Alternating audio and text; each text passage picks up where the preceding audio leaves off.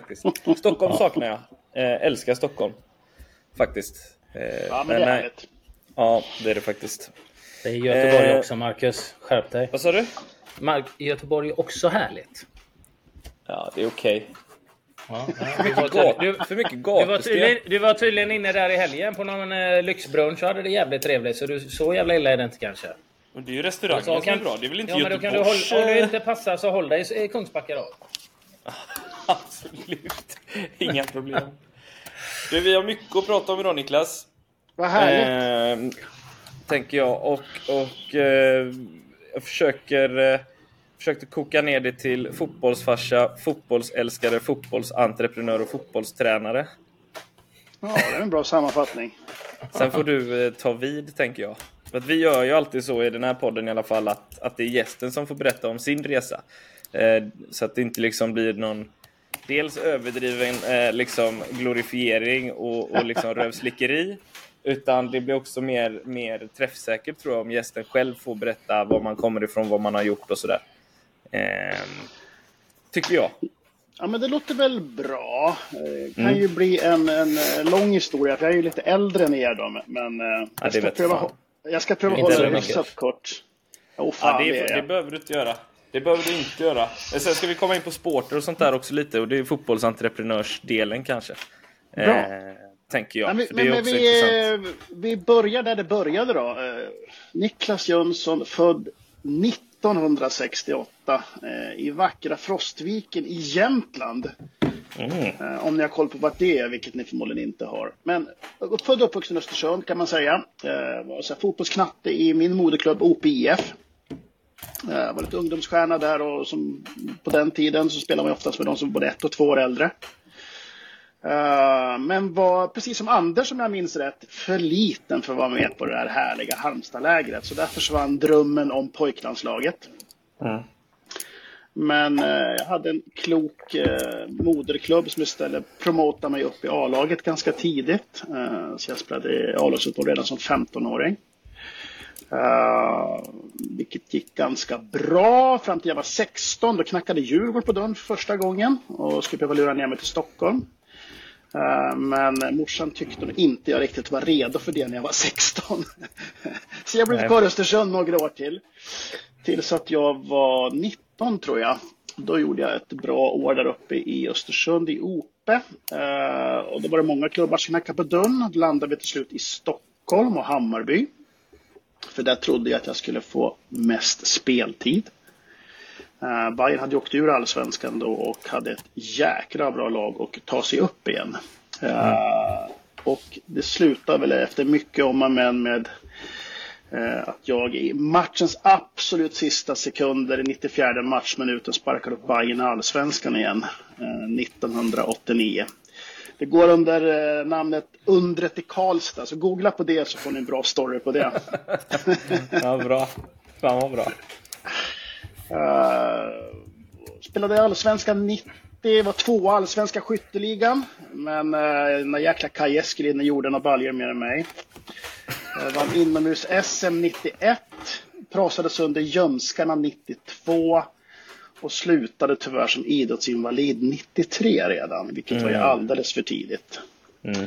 Eh, opererade ljumskarna blev, blev aldrig bra eh, och där tog liksom den fotbollskarriären slut. Eh, okay. Jag ork, orkade av någon anledning inte starta om den och så här i efterhand så tror jag det nog var den där, den där drömmen om att stå på Råsunda och sjunga nationalsången hade jag nog insett att nej, så bra var inte jag.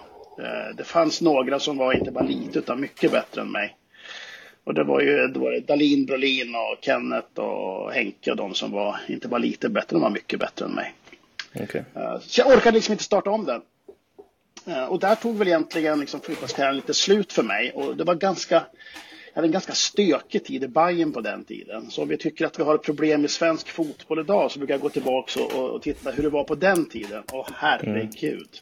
Mm. Eh, vad stökigt det var på den tiden. Och jag inte bara spelade i Bayern på den tiden utan jag jobbade även åt Bayern med att liksom, allt från att sälja reklam till att arrangera sponsorträffar. Och, ja, jag var mm. jäkligt mm. insyltad i föreningen på många sätt och vis.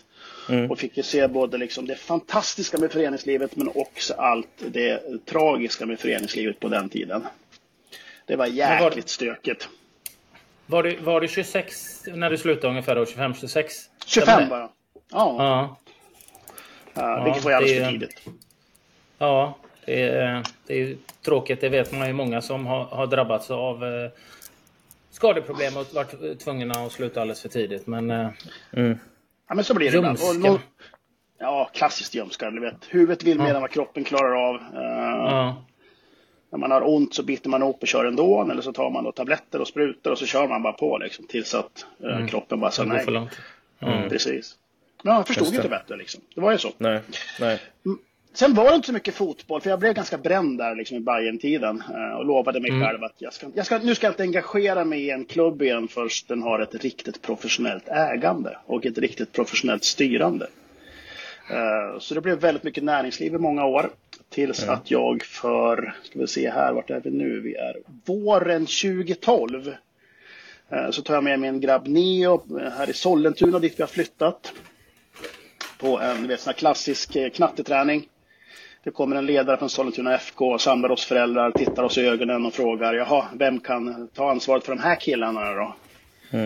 Och det är givetvis ingen som sträcker upp handen förrän man står där själv med handen i luften och säger ja, ja, ja, jag- jag tar det där ja då. Och så vips så var man tillbaks i, i den härliga fotbollslivet igen. Eh, så på vägen hem från den ungdomsträningen, jag minns jag fick en, en säck med bollar och västar och koner och så fick jag ett inbetalningskort och en inköpslista för att åka och köpa en massa ledarkläder, vilket man var tvungen att ha för att vara ledare då. Så ringde jag min bästa kompis Fimpen hemma i Östersund som hade varit igång med det här med ungdomsledarskapet mycket tidigare än vad jag var. Och frågade honom, du nu ska jag bli ungdomsledare också som du har varit i alla år. Ge mig dina tre bästa tips. Och på Fimpen enkelt sa att det räcker med ett, sa han. Jaha, vadå? Samla ihop föräldrarna. Tala om för föräldrarna vad som gäller och ställ dem på andra sidan. Får du bara koll på föräldrarna så kommer du ha jättekul med grabbarna. Men får du inte koll på föräldrarna så kommer du få ett helsike. Eh, och det var, var precis det jag gjorde. Jag samlade föräldrarna, talade om för dem vad som gällde och ställde dem på andra sidan. Och det gick ju jäkligt bra tills att våran grupp av spelare bara växte och växte och växte. Till slut så hade jag 50 stycken på en halv sjumannaplan. Åh, fy. Och då fattar ni själv liksom att det går inte att köra det tillsammans med en kollega. Utan det var med att gå, gå över på andra sidan och plocka några av de här föräldrarna. Och börja engagera dem istället för att få till jäkligt, jäkligt bra träningar. Och det gjorde vi i några år i Sollentuna FK tills att 2019 bägaren rann över lite grann och vi kände att den här föreningen vi tillhörde är nog snarare ett hinder än ett stöd för oss att liksom ha kul och hjälpa de här killarna och bli så duktig som de ville bli att spela fotboll. Så då tog vi en dialog med klubben, som då var Sollentuna FK, och skickade en önskelista till dem. Så att det här vill vi att ni hjälper oss med istället för att ni håller på och stjälper oss hela tiden. Eh, Men det slutade egentligen bara med att vi fick inget svar överhuvudtaget egentligen. Eh, Så att vi insåg väl att nej, vi måste hitta en annan hemvist. Så vi kollade runt lite grann i Stockholm. för, ursäkta att jag avbryter den Niklas, men jag tycker det var intressant där bara. Det kanske är svårt att gå in på, men vad var det typ som ni, ni, ni eh, ställde till dem? Var det mer, ti, mer yta, mer, mer tid, träningstider, eh, mindre grupper? För det är någonting som jag själv har upplevt liksom, som man önskar föreningen om man får aldrig någonting. Eller vad, vad var det för önskemål ni ville ha hjälp med? Ja, men det, jag tror vi hade en 20-punktslista, men det är precis det du säger. Liksom, mer anpassad grupp. Själva få styra vilka som ska vara med i våran grupp så att vi kan liksom, nivåanpassa den på ett bättre sätt. Eh, få ytor anpassade till vår stora grupp. Att få träna så mycket som vi vill. Att få tävla så mycket som vi vill. Att få anmäla oss till vilken serie vi vill. Att få ha egna sponsorer på våra kläder så, så att liksom, de pengar som vi tyckte ska tillfalla våra killar ska tillfalla våra killar och inte gå någon annanstans. Ja, en lång, lång lista. Men vi, vi, var, vi, vi, liksom, vi, vi stod alldeles för långt ifrån varandra. Eh, så att vi kom fram till att vi ska nog, vi ska nog vara någon annanstans. Eh, så vi kollade oss runt lite grann, eh, pratade med en del av de större klubbarna som hade knackat på våran dörr ganska länge och vi, att vi var ganska duktiga.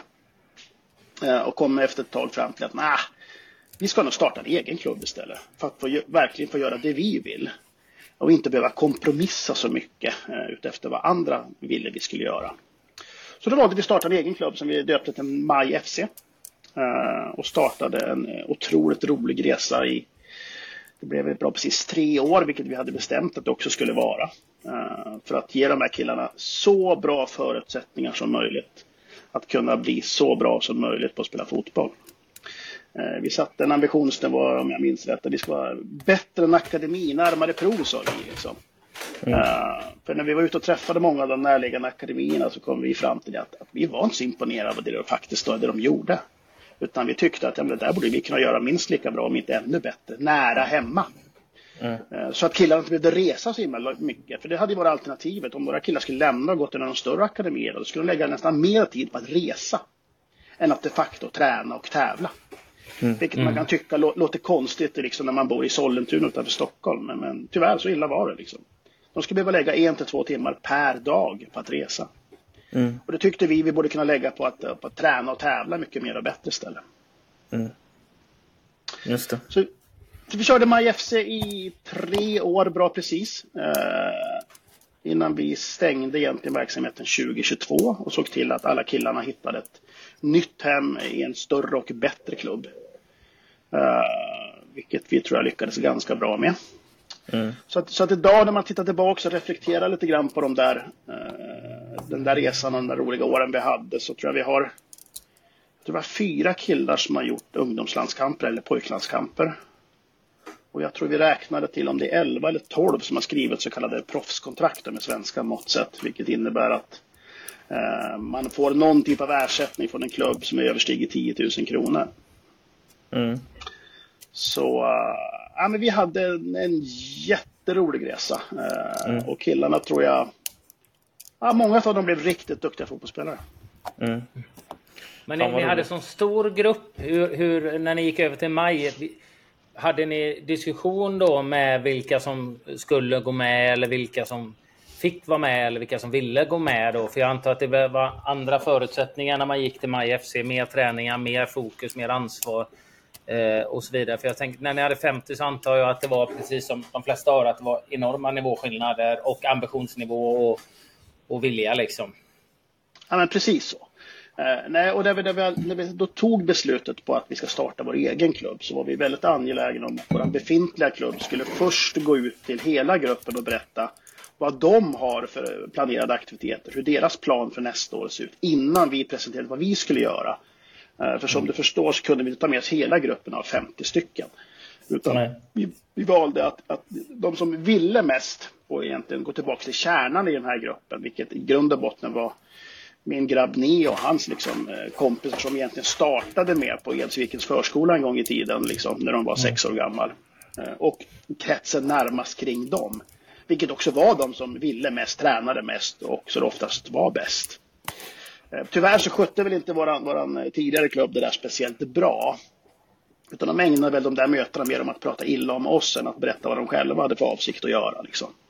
Mm. Eh, så att det var en ganska känslig period där liksom, när vi gick vidare. Mm. Vilket tyvärr också innebar att, att vår gamla klubb istället för att klappa oss på axeln och tacka för alla de här åren vi hade lagt ner, liksom, uh, ja, ska säga, behandlade oss ganska illa en tid där. Mm. Mm. Hur, eh, hur, hur, var det? Jag tänker... Eh, jag, eh, oftast brukar det väl ge sig efter ett tag av sig själv kanske, men jag tänker just själv eh, som tränar ungdomar. Eh, det är väldigt, väldigt många som, som vill. Om man skulle säga det liksom. Ja, vi, startar, vi ska träna fyra gånger i veckan här nu när de är liksom 11 eller vad de nu är. Säger vi.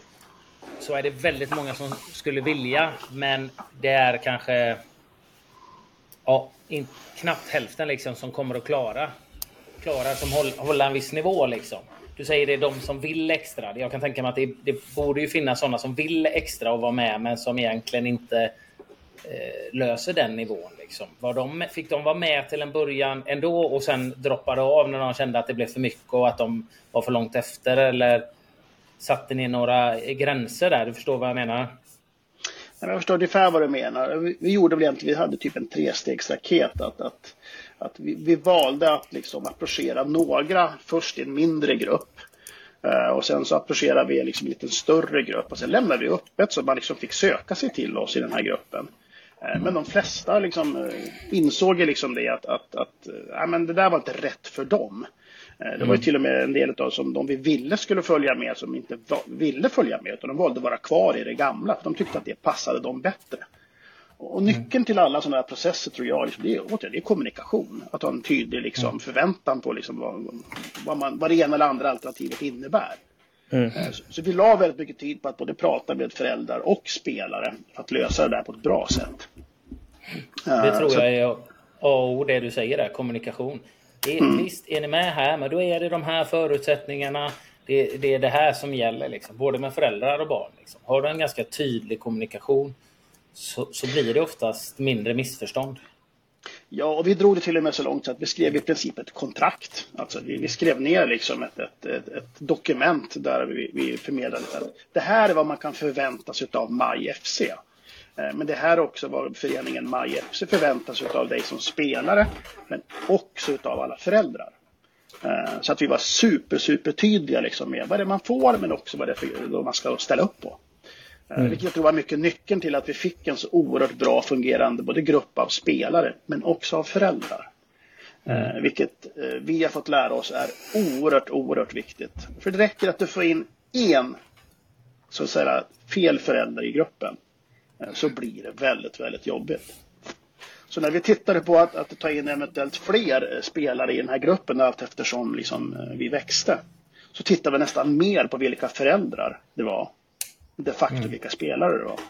Mm. Uh, och lyckligtvis så tror jag vi prickade, rätt i, prickade rätt i nästan alla fall. Men, men vi hade väl något fall där vi trodde att ja, men här har vi en jättespännande kille som skulle passa bra in i våra miljö.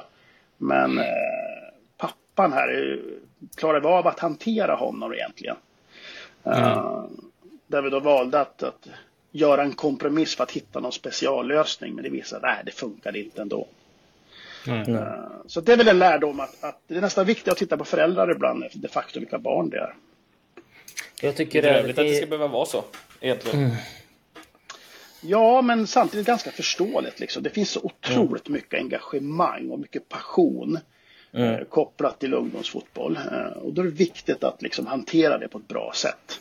Mm. Eh, men det är jäkligt svårt. Jag brukar mm. säga det att, att är det någonting vi ska behöva i svensk fotboll så är det ett grönt kort för alla fotbollsföräldrar. Liksom. Mm. Jag, tycker det är, jag, skulle, jag skulle ljuga om jag säger att jag inte har tänkt den tanken flera gånger innan om att starta en egen förening.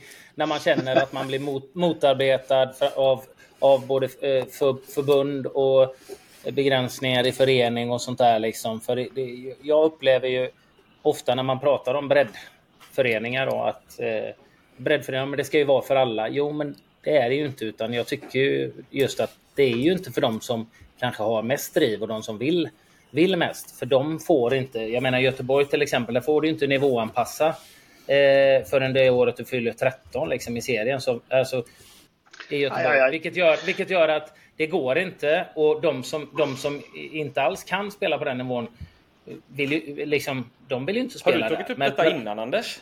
Eh, ja, några, några. Nej, men det, det, det jag ska komma till, jag ska korta ner det. Det jag vill komma till är alltså, jag upplevt hur fasen löser man det rent med eh, med att starta en egen förening. För jag vet att jag pratat funderat på det här och kollat upp till och med någon gång liksom bara för att jag känns, känns som man motarbetas. Och liksom, hur löser ni det med plantider och, och, och allt annat sånt där? Liksom? Hur löser man det? Det måste vara svårt för det är, i Stockholm och runt omkring och även i Göteborg är det oerhört svårt att få eh, planyta och tider att träna. Ja, men, eh, det är ju rätt på det Anders, att, att vi visste ju det att när, när vi lämnade vår klubb och startade en ny klubb så, så, liksom, så tar vi Sollentuna, då är i princip systemet riggat för att de gamla klubbarna har alltid ett företräde. Det vill säga all plantilldelning sker på, inte på vilket behov man har i år, utan de facto vilket behov man hade föregående året egentligen. Så alla nya klubbar får i princip ingen tilldelning av träningstider. Då kan man fråga sig hur tusan kan man då starta en klubb? Ja, men det går ju i princip inte. För du får inga träningstider. Allt är uppbokat. Så att vi var väl ganska inställda från början att vi var tvungna att jaga runt i flera kommuner eh, och liksom för att hitta lösningar. Så det landade i att vi köpte två stycken folkabussar och liksom kuskade Stockholm runt för att liksom hitta träningstider. Mm. Eh, matchtider är enklare för liksom jag anmäler det till, till många serier som vi då gjorde för att då är ju de facto, då får man ju matchtider i alla fall. Mm. Eh, sen gjorde de facto vi så att vi startade egna serier. Vi arrangerade egna kupper. Eh, och mm. vi åkte runt och spelade oerhört mycket kupper. Ja, inte bara i Sverige utan även utomlands. Eh, för att få träna och tävla så mycket som vi ville göra. Men mm. det krävde ju ett oerhört mycket jobb att få, liksom, mm. att få göra det. Och det är det inte jag riktigt kan förstå, liksom, hur vi kan ha distriktsförbund och andra nationella förbund som jobbar emot att, att varför kan det inte vara bra att vara olika? Varför kan vi inte få välja? Varför kan mm. vi inte ha en högre valfrihet inom svensk fotboll? Eh, mångfald slår alltid enfald i, i min värld i alla fall. Marknadsekonomi mm. slår alltid liksom planekonomi. Mm. Uh, jag begriper inte det där. Jag förstår, får inte ihop det. Nej. Nej, jag upplever att man vill, man vill ju egentligen att de ska vara olika men ändå så, så, får man inte det på något sätt. Det är som jag pratar om det här med nivå. Liksom. Nej, men de måste, de måste vara eh, tillsammans. Jag menar, du har några som bara vill spela en gång i veckan hos sina kompisar. Sen har du några som vill bli så bra som de möjligtvis kan bli. Måste mm. de spela tillsammans, träna tillsammans? För att de är födda samma år eller går i samma klass? Nej, men, liksom. ja, jag håller med dig. Vi nivåanpassade till exempel från dag ett. Och nivåanpassade gör man inte för, för de som har kommit längst. Nivåanpassa gör man för de som har liksom utvecklats minst. Nivåanpassar man inte träningar och matcher, det innebär ju bara att de som har utvecklats minst sannolikt slutar fortare. För de får inte vara med lika mycket, de får inte ha bollen lika mycket, de får aldrig känna sig duktig. Eh, vilket innebär att sannolikheten att de slutar mycket tidigare bara ökar. Så nivåanpassa gör det för de som utvecklas minst, kanske framför allt. Eh, det är min erfarenhet i alla fall. Mm. Ja, jag, jag, tycker nivåanpassning är för, för alla, men det är ju, jag tror den, den, den gemene man tror jag tänker när man säger nivåanpassning, säger ja, du menar toppning, ni ska jobba bara för de som är längst fram. Och det är ju precis tvärtom. Nivåanpassning är ju för att man gör så att alla ska känna delaktighet och glädje. Och det, liksom, det, det, det, det är för mig ofattbart att, man, att det Precis. har blivit ett fult ord. Mm. Och då kommer du tillbaka till kommunikation återigen. Du måste vara mm. supertydlig. Liksom, varför nivåanpassare? Jo, men det gör för att alla ska hitta liksom, och vara duktig på mm. sin nivå. Mm. Då är det inget problem. Då är det snarare en jättebra sak. Liksom. Men det landar annars i liksom, den här förutfattningen. Ja, det blir toppning. Nej, men det är inte toppning. Mm. Det handlar om att alla ska få spela och tävla på sin nivå. Eh, bra grabbar. Om vi, om vi går vidare i de här eh, segmenten nästan som jag delade upp i början eh, Niklas och går in på mm. fotbollsfarsa då när vi ändå är inne på Maj FC och Sollentuna och eh, ändå har nämnt Neo lite grann. Eh, som idag är i FCK och gjort debut i, i höstas och sådär eh, och målat lite och sådär. Hur gick tankarna där när, när liksom... För jag, jag kan tänka mig att FCK inte var den enda klubben som hörde av sig. Nej, det var det inte. Ni har uh, varit uppvaktad ganska många år faktiskt. Jag tror de mm. första knackade på dörren redan när han var tio år gammal och liksom visade mm. någon typ av intresse. Uh, men vi landade i det att, att när Neo, precis som planen var med Maj FC, vi ska finnas till en kort tid tills killarna gått ut nian. Då är de redo att ta nästa steg. Och då hade vi väl en plan med Neo också, att Neo skulle liksom se sig omkring under året han var 15 för att liksom få en känsla för liksom hur stort steg ska han ta. Mm. Eh, är liksom ett större steg i Stockholm, eller ett större steg i Sverige, eller ett större steg i Norden eller ska vi ta ett större steg ut i Europa? Uh, så att vi start, han vill bara starta den processen egentligen uh, när FCK kom och knackade på dörren och var väldigt intresserade uh, och kom med ett ja, överraskande bra för oss i alla fall erbjudande och paket som vi kom fram efter lite diskussioner både internt men också med den agent vi efter lite om och men hade valt att engagera som heter Marcus Albeck som ni säkert mm. känner till. Yep. Uh, lite grann. Lite grann. Uh, där vi kom fram till att ja, det här är, tror vi, ett perfekt steg för Neo. Uh, ja, och det beslutet tar givetvis Neo själv till slut. Mm. Där FCK ja, ville att han skulle komma i princip direkt den dagen han fyllde 16 år. Det vill säga mm. innan han ens hade gått ut nian. Mm. Och det vet, då sitter man där som förälder, liksom, ska, vi, ska vi skicka iväg honom liksom, innan han ens har gått ut nian till Köpenhamn med allt vad det innebär. Ja. Eh, men i dialogen med FCK som var otroligt proffsig och bra eh, så kändes det jätte, jättetryggt att liksom eh, Neo flyttade ner till Köpenhamn i januari i fjol. Så han har i princip varit där lite mer än ett år nu. Mm. Men det var bara ett tilläggskrav och det var väl Neos mamma då som sa att ja, han får gärna flytta men då Niklas får du följa med. om, det var ett sätt att, om det var ett sätt att bli av med mig eller, eller och, och, och ja. hjälpa Neo, det, det, det återstår väl att se. Då, men jag är tillbaka till Sollentuna nu i alla fall. Ja, ja. ja, det var bara en kort period du skulle flytta med då eller? Ja, men vi kom fram till det att, att som ungefär vi brukar resonera, ja men vi tar det steg för steg. Mm. Jag flyttade med Neo ner, bodde i huvudsak med honom i Köpenhamn eh, under våren. Eh, för att sen under hösten, liksom, i princip på halvtid, hänga hos Neo i Köpenhamn för att stötta honom.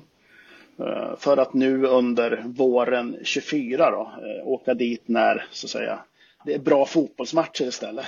Mm, just det, just det. för, att, för, att, stötta honom på det sättet. Och nu klarar han sig liksom eh, riktigt bra för att vara liksom. Mm. Han är precis fyllt 17 och bor själv liksom i en, lägenhet mitt i Köpenhamn liksom. Mm. Någonting som vi har pratat om mycket innan och vi har haft med, vi har haft med mm, Andreas Bergvall till exempel som också, som också haft en, en son som var högt aktad tidigt. Eh, hur, det som jag och Anders har pratat mycket om innan är liksom så här, hur proffsiga är de svenska klubbarna i förhållande till bara då Översundet, till FCK då som, som ändå har varit en väldigt stark klubb många, många år. Men hur proffsig är en sådan klubb i förhållande till en svensk klubb utifrån individuella utvecklingsplaner och hur det liksom ska se ut framöver för Neo innan man kritar på ett eventuellt avtal. Liksom. För det måste väl också ha betydelse, tänker jag. Men det har jättestor betydelse. Uh, liksom, då, ska vi, då kom ju Neo från liksom ett kvartersgäng med sin farsa som tränare. Då mm. hade vi visserligen en jäkligt hög kvalitet och liksom hög ambition i alla fall på det vi gjorde. Uh, men vi har ju varit runt lite grann och träffat en hel del av de svenska akademiklubbarna. vi har också varit runt och träffat en del av de nordiska och en del i Europa också. Och det är, det är jättestor skillnad. Mm. Alltså, vi, är det någonting jag är orolig för i Sverige så är det den elitförberedande verksamheten vi har i Sverige. Här mm. är vi väldigt långt efter, tycker mm. jag. Det är i alla fall min erfarenhet efter det, liksom det jag har sett. Mm. Uh, och bara för att ta ett exempel. Liksom, uh, Neo då när han är 16 år flyttade till Köpenhamn, uh, spelar med deras U17. Mm. Då har de i genomsnitt ungefär sju stycken tränare på varje enskild träning. Mm. Sju stycken. Mm. När han idag spelar med U19 så har de nio stycken ledare runt omkring liksom deras U19-lag. Eh, de tränar väldigt mycket mer än vad vi gör i Sverige. Mm. Eh, de tävlar mycket mer och framförallt med mycket högre kvalitet än vad vi gör i Sverige. Så att allt det här sammantaget gör jag, liksom, det, det, det, det, stora avståndet vi har, tycker jag, till liksom, de elitförberedande verksamheterna i andra, det bara ökar. Det är en jättestor skillnad. Så att jag brukar lite krast få säga så här, om vi ska fixa till svensk landslagsfotboll på kort tid, mm. så borde det kanske snarare vara så att det är fler 16-åringar som borde kanske flytta utomlands. För där får man de facto en mycket bättre utbildning och ett mycket bättre tävlingsmiljö än vad vi kan erbjuda i Sverige. Med reservationen då om man är tillräckligt mentalt stark för att göra det. Precis.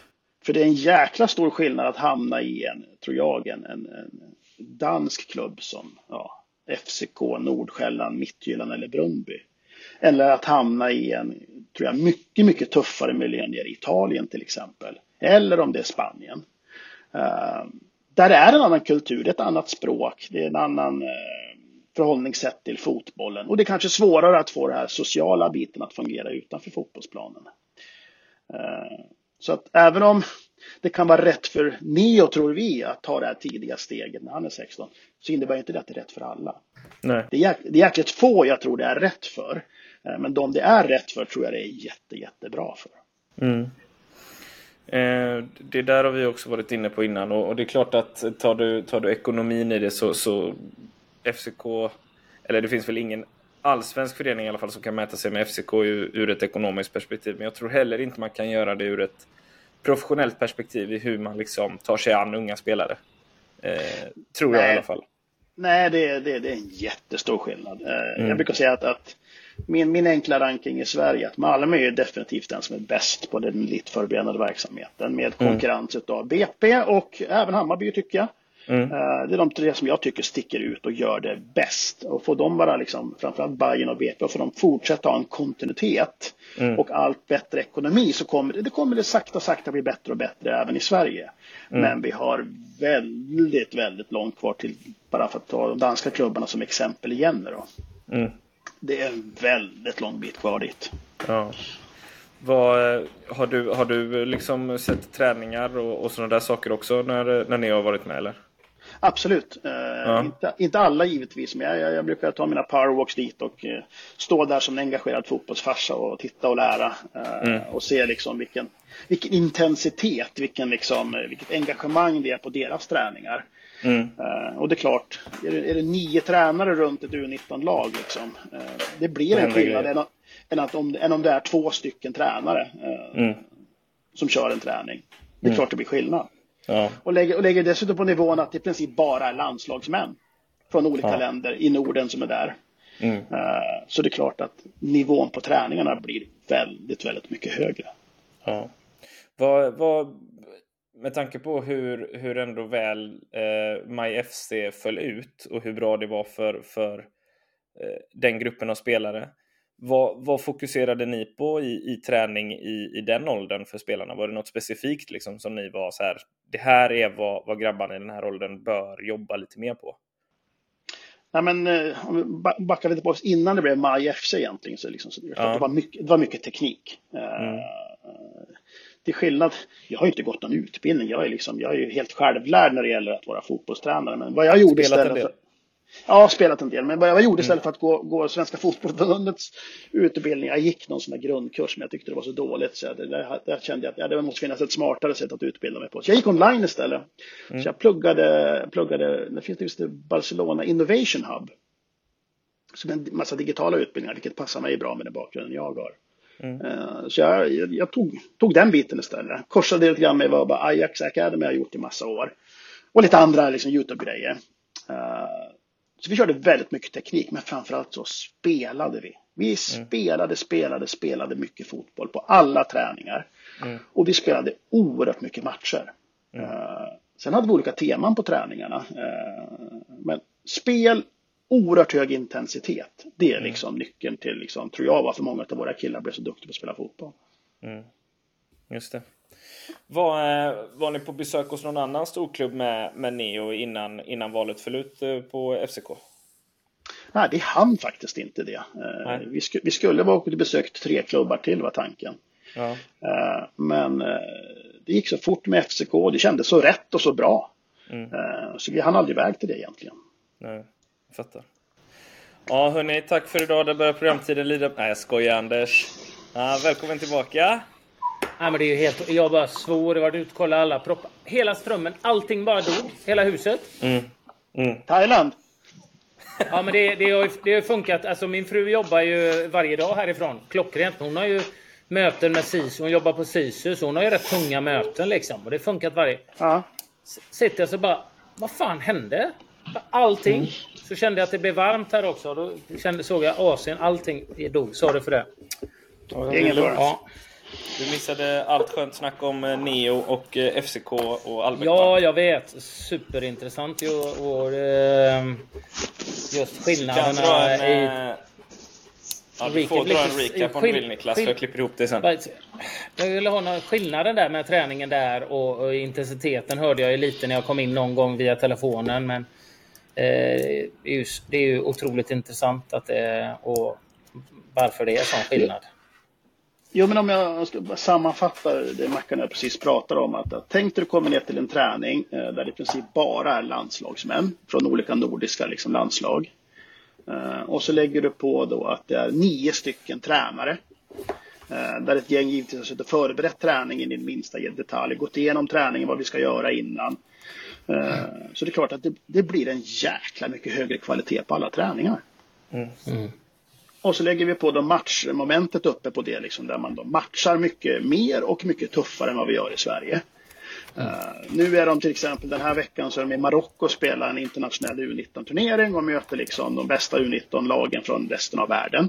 Mm. Eh, nästa vecka så spelar de Youth Champions League. Då är det åttondelsfinal i Youth Champions League. Eh, mm. Vilket de för övrigt har möjlighet att gå riktigt långt. De har till och med möjlighet att vinna den. Så pass bra är de. Mm. och då ska man Vilka veta har de i åttondel?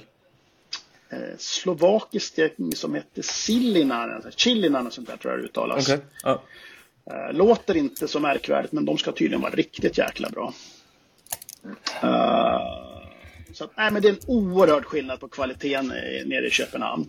Uh, och lägger du på volymen uppe på det då, liksom, så det, är det en tillfällighet att Danmark är så mycket bättre än oss uh, på att utveckla unga fotbollsspelare? Nej, det är mm. hur tydligt och enkelt som helst. De tränar mer med mycket högre kvalitet och de tävlar mer med mycket högre kvalitet än vad vi gör i Sverige. Mm. Så det är klart att man blir mycket, mycket bättre. Är det en tillfällighet att danska spelare är så mycket, mycket dyrare än vad svenska spelare Nej, för de har en högre kvalitet. De värderas mycket högre ute på marknaden. Mm. Och vad är det? det så till stor del, stor, stor del resursfråga då med ekonomi. Kan du ha nio tränare i ett, i ett trupp? Så det är ja, klart det, det blir en jädra skillnad. Resurserna det spelar en stor roll också. Ja, men det är klart det är så. Det landar ju alltid det. Liksom. Då kommer man tillbaka. Liksom. Du städar alltid trappan uppifrån. Liksom. Mm. Ska vi få ordning på svensk fotboll så måste vi få ordning på ägarfrågan. Eh, mm. Vem är det som äger och vem ska ta mest ansvar för svensk fotbolls framtid? Ja, men det, det landar ju alltid i en ägarfråga. Mm. Mm. FCK, vet du mycket pengar de tjänar? Vet du vilka pengar FCK tjänar 2023? Nej, berätta. Jag tror att nettot någonstans kommer landa mellan 6 och 700 miljoner kronor. Mm. Det är nettot. Mm. Det är mer än vad Hammarby och Malmö tror jag omsätter tillsammans. Mm. Omsätter, det tjänar mm. de. Ja, det är det jag skillnad över tid. Det är klart det gör. Det är klart det gör. En, en sak som jag vet inte om ni pratar om som jag tycker är intressant eh, Niklas. Det är hur, hur fick de nys av eh, om Neo till exempel? Hade de varit och kollat i Sverige? Är det vad de är? Ni sa att ni åkte runt på väldigt mycket kupper och sånt där. Eh, era spelare, att de blir intressant är det för att ni spelar internationella cuper mot bra motstånd eller har de så bra koll? Det kanske Albeck har sagt själv. Liksom, hur fick de upp ögonen för Neo? Liksom? Har de varit och kollat era klubblagsmatcher? Är det kupper och så vidare? Vad tror du? Nej, men jag vet det där ganska bra. Jag vet att eh, när, när, när Neo var 10, då kom det första gången då kom det en Chelsea-scout och klappade mig på axeln och liksom eh, berättade att de hade full koll på Neo. Då var han 10. Mm. Eh, det var liksom det första. Och sen har det ju hänt genom åren att liksom flera uppvaktar och så talar de bara egentligen om att ja, men vi har koll, vad, vad duktiga ni är, liksom, vilken bra verksamhet ni bedriver, bla bla bla. Eh, tar vi FCK-fallet så var det faktiskt, eh, FCK har ju sina, agent, eller sina scouter i Sverige också. Eh, eh som liksom följer de största talangerna. Eh, men sen det de fokuserar på det är egentligen när det kommer de första pojklandslagen. Okay. Uh, och tar vi de facto när, det, när de egentligen uppvaktade oss på riktigt så var det väl egentligen efter Neos första pojklandskamper utanför Norrköping där som, som deras uh, head scout uh, ja, glider upp till mackan i kaffekön liksom och säger när ska vi ses? mm. uh, och sen tog det en jäkla fart. Mm. och där FCKs definition, liksom, vad, vad, vad, vad är de ute efter? Jag, jag, jag fick någon bra definition på det där. Att de letar efter spelare med Champions League-potential. Mm. Det vill säga, har den här spelaren en potential att spela Champions League, ja men då är man intressant för FCK. Mm. Uh, där de kanske värderar, till skillnad mot en del andra klubbar vad jag förstått, eh, det mentala uh, väldigt, väldigt högt. Uh, mm. Så, och, ja, men det var en jätteintressant process. Ja. Nej, om du jämför Neo med dig Niklas, för du sa ju att du var lite som mig.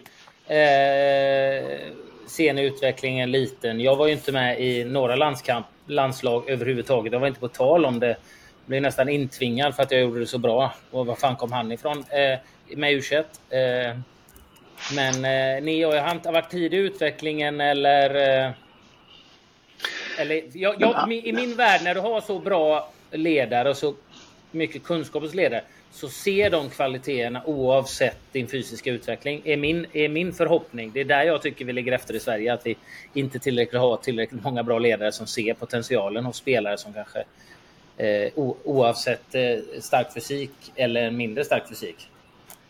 Men det tänker jag ja, att FCK håll... har, har de spelarna eller ledarna tänker jag.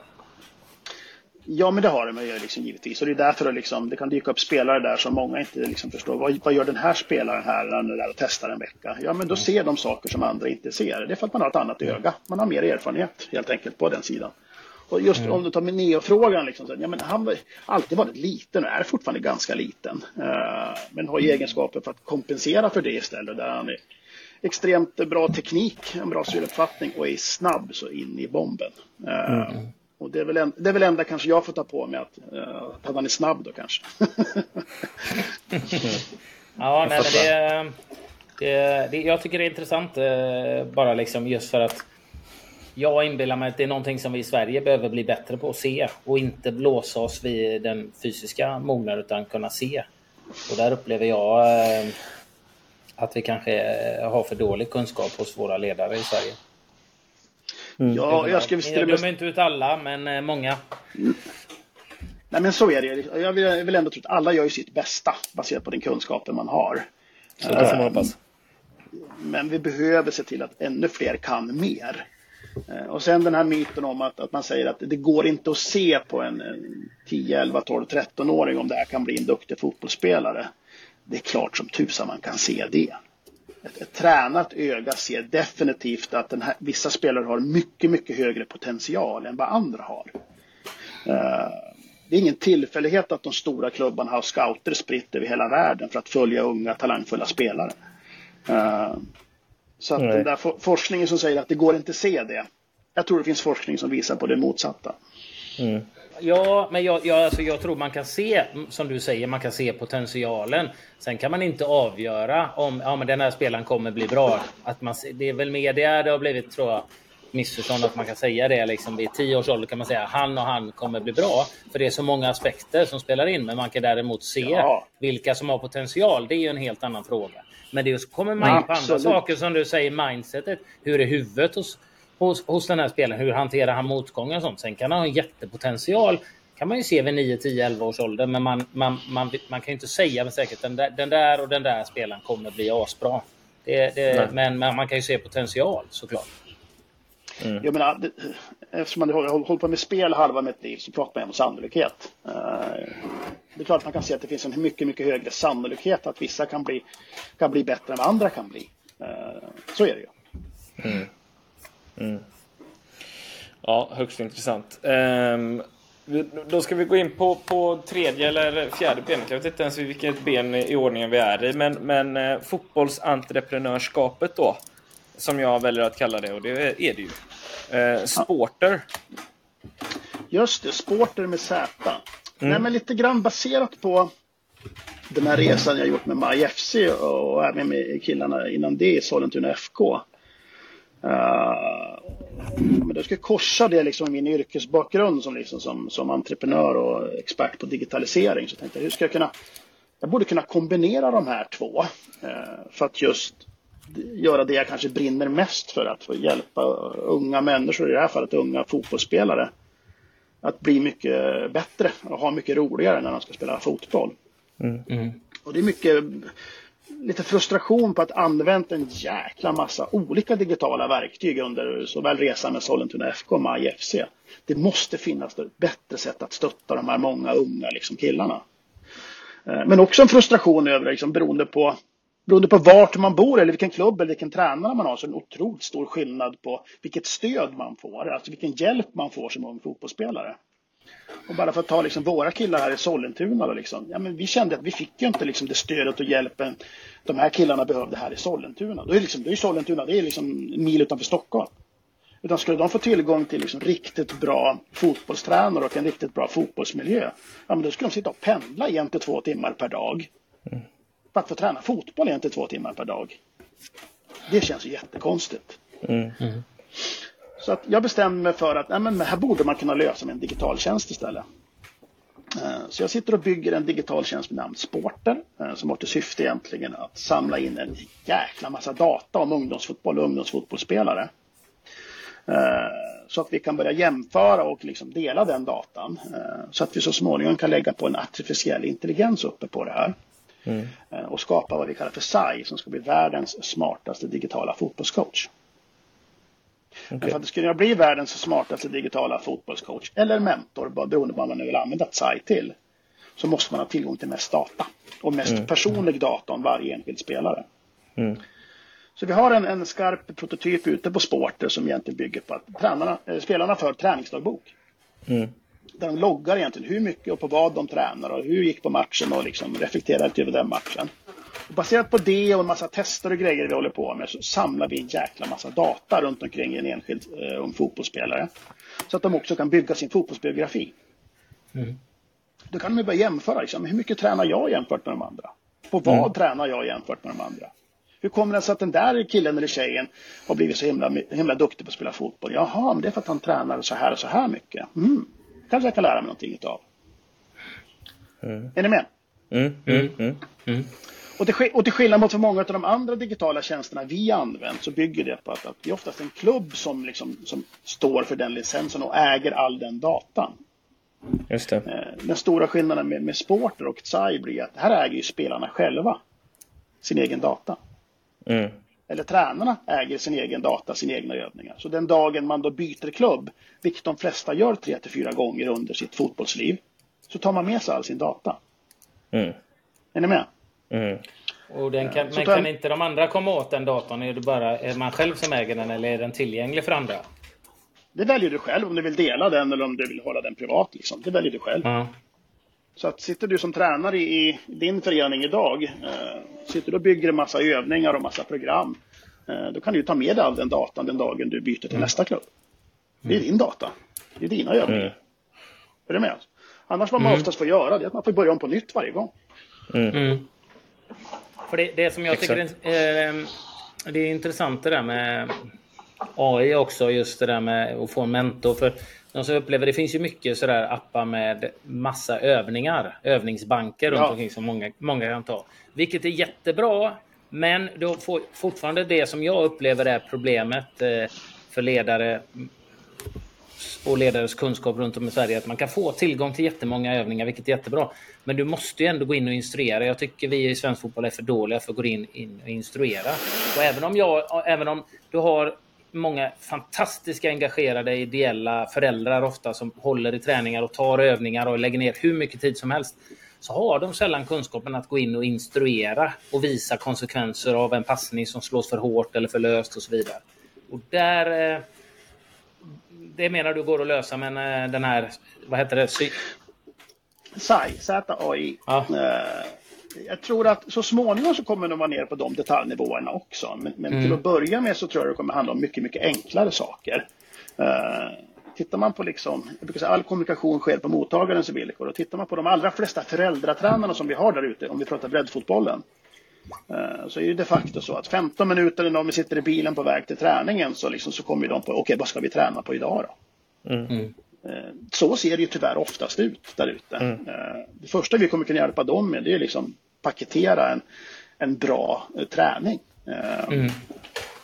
Och ge dem instruktioner för att genomföra en bra träning. Drar vi fram det här ett par år, ja men då kommer man förmodligen med hjälp av videoanalyser kunna liksom ge en återkoppling till spelarna för att ge dem instruktioner och återkoppling på matchsituationer eller träningssituationer. På vad de kan göra ännu mycket bättre till nästa gång. Mm. Eh, Så att steg för steg, ja. Kunna se till att, att alla egentligen oavsett eh, vilken nivå du spelar på ska kunna få ett mycket bättre stöd och hjälp. Men det är ju intressant med data överlag tycker jag. Och det är ju någonting som vi, ja, vi nämnde det lite kort förut. Eh, kan bli så att jag klipper bort det med tanke på Anders 56K-modem i Thailand. Men, eh, men det har ju varit sjukt eftersatt med data och datainsamling överlag i fotboll. Ju. Eh, så det är Absolut. väl på tiden. Det börjar ju bubbla en del nu ändå. Ja, men det, det har ju hänt jätte, jättemycket, men det, det mesta händer givetvis på seniorsidan. Eh, och det är framförallt kanske på matchsidan. Uh, tittar vi sen på träningssidan så börjar det hända allt mer med GPS-puckar och grejer liksom, och videoanalyser. Eh, där man liksom börjar samla ännu mycket mer tränings och testdata. Eh, men går vi ner i åldrarna under U19, där finns det i princip ingenting. Nej. Och det är det egentligen vi prövar angripa med TSAI eh, och sporten. Alltså det är åldersgruppen 13 till 19. Där saknas det jättemycket data. Eh, Och det- och det är det vi... Det är där vi approcherar det hela. Liksom. Och mm. där är ju jättefantastisk ålder att kunna jobba med det. Det är ju jätteviktig ålder för barnens utveckling. Och där läggs det för lite resurser eh, nu för tiden i svensk fotboll tycker jag. Absolut, jag håller med. Eh, och titta liksom på vad, vad, vad, vi lärde oss på, liksom på maj, majresan. Det var ju att, att hur får vi till en kvalitetsfylld träning? Ja, men vi, vi gjorde det så enkelt så att vi, vi ser till att några killar hade såna GPS-puckar. Vi såg till att några killar hade såna sensorer i skorna. Så att vi kunde mm. samla data liksom, på hur mycket sprang de, hur fort sprang de, hur många bolltouch hade de med vilka delar av fötterna. Så att vi steg mm. för steg lärde oss liksom, vad blev en bra träning? Mm. Och då kom vi rätt snabbt fram till att ja, men en bra träning, ja, men då ska vi komma upp i liksom någonstans en 600 eh, bolltouch. Eh, och vi måste komma upp i att de ska springa minst en 6-7 kilometer per träning, varav någonstans en 800 meter i liksom maxhastighet. Ja, men det börjar bli bra träningar. Mm. Så att vi fick liksom ett kvalitetsmått på liksom våra enkla vardagsträningar. Alltså vad blir en bra mm. träning? Uh, ja, det är jäkligt häftigt hur man kan göra alltså. Viktigt ja, att mäta det, överlag.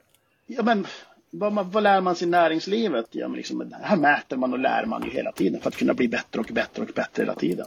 Mm. Det måste vi bli mycket bättre på i svensk ungdomsfotboll och i världens ungdomsfotboll. Mm. Mät och lär och hela tiden sök bli bättre.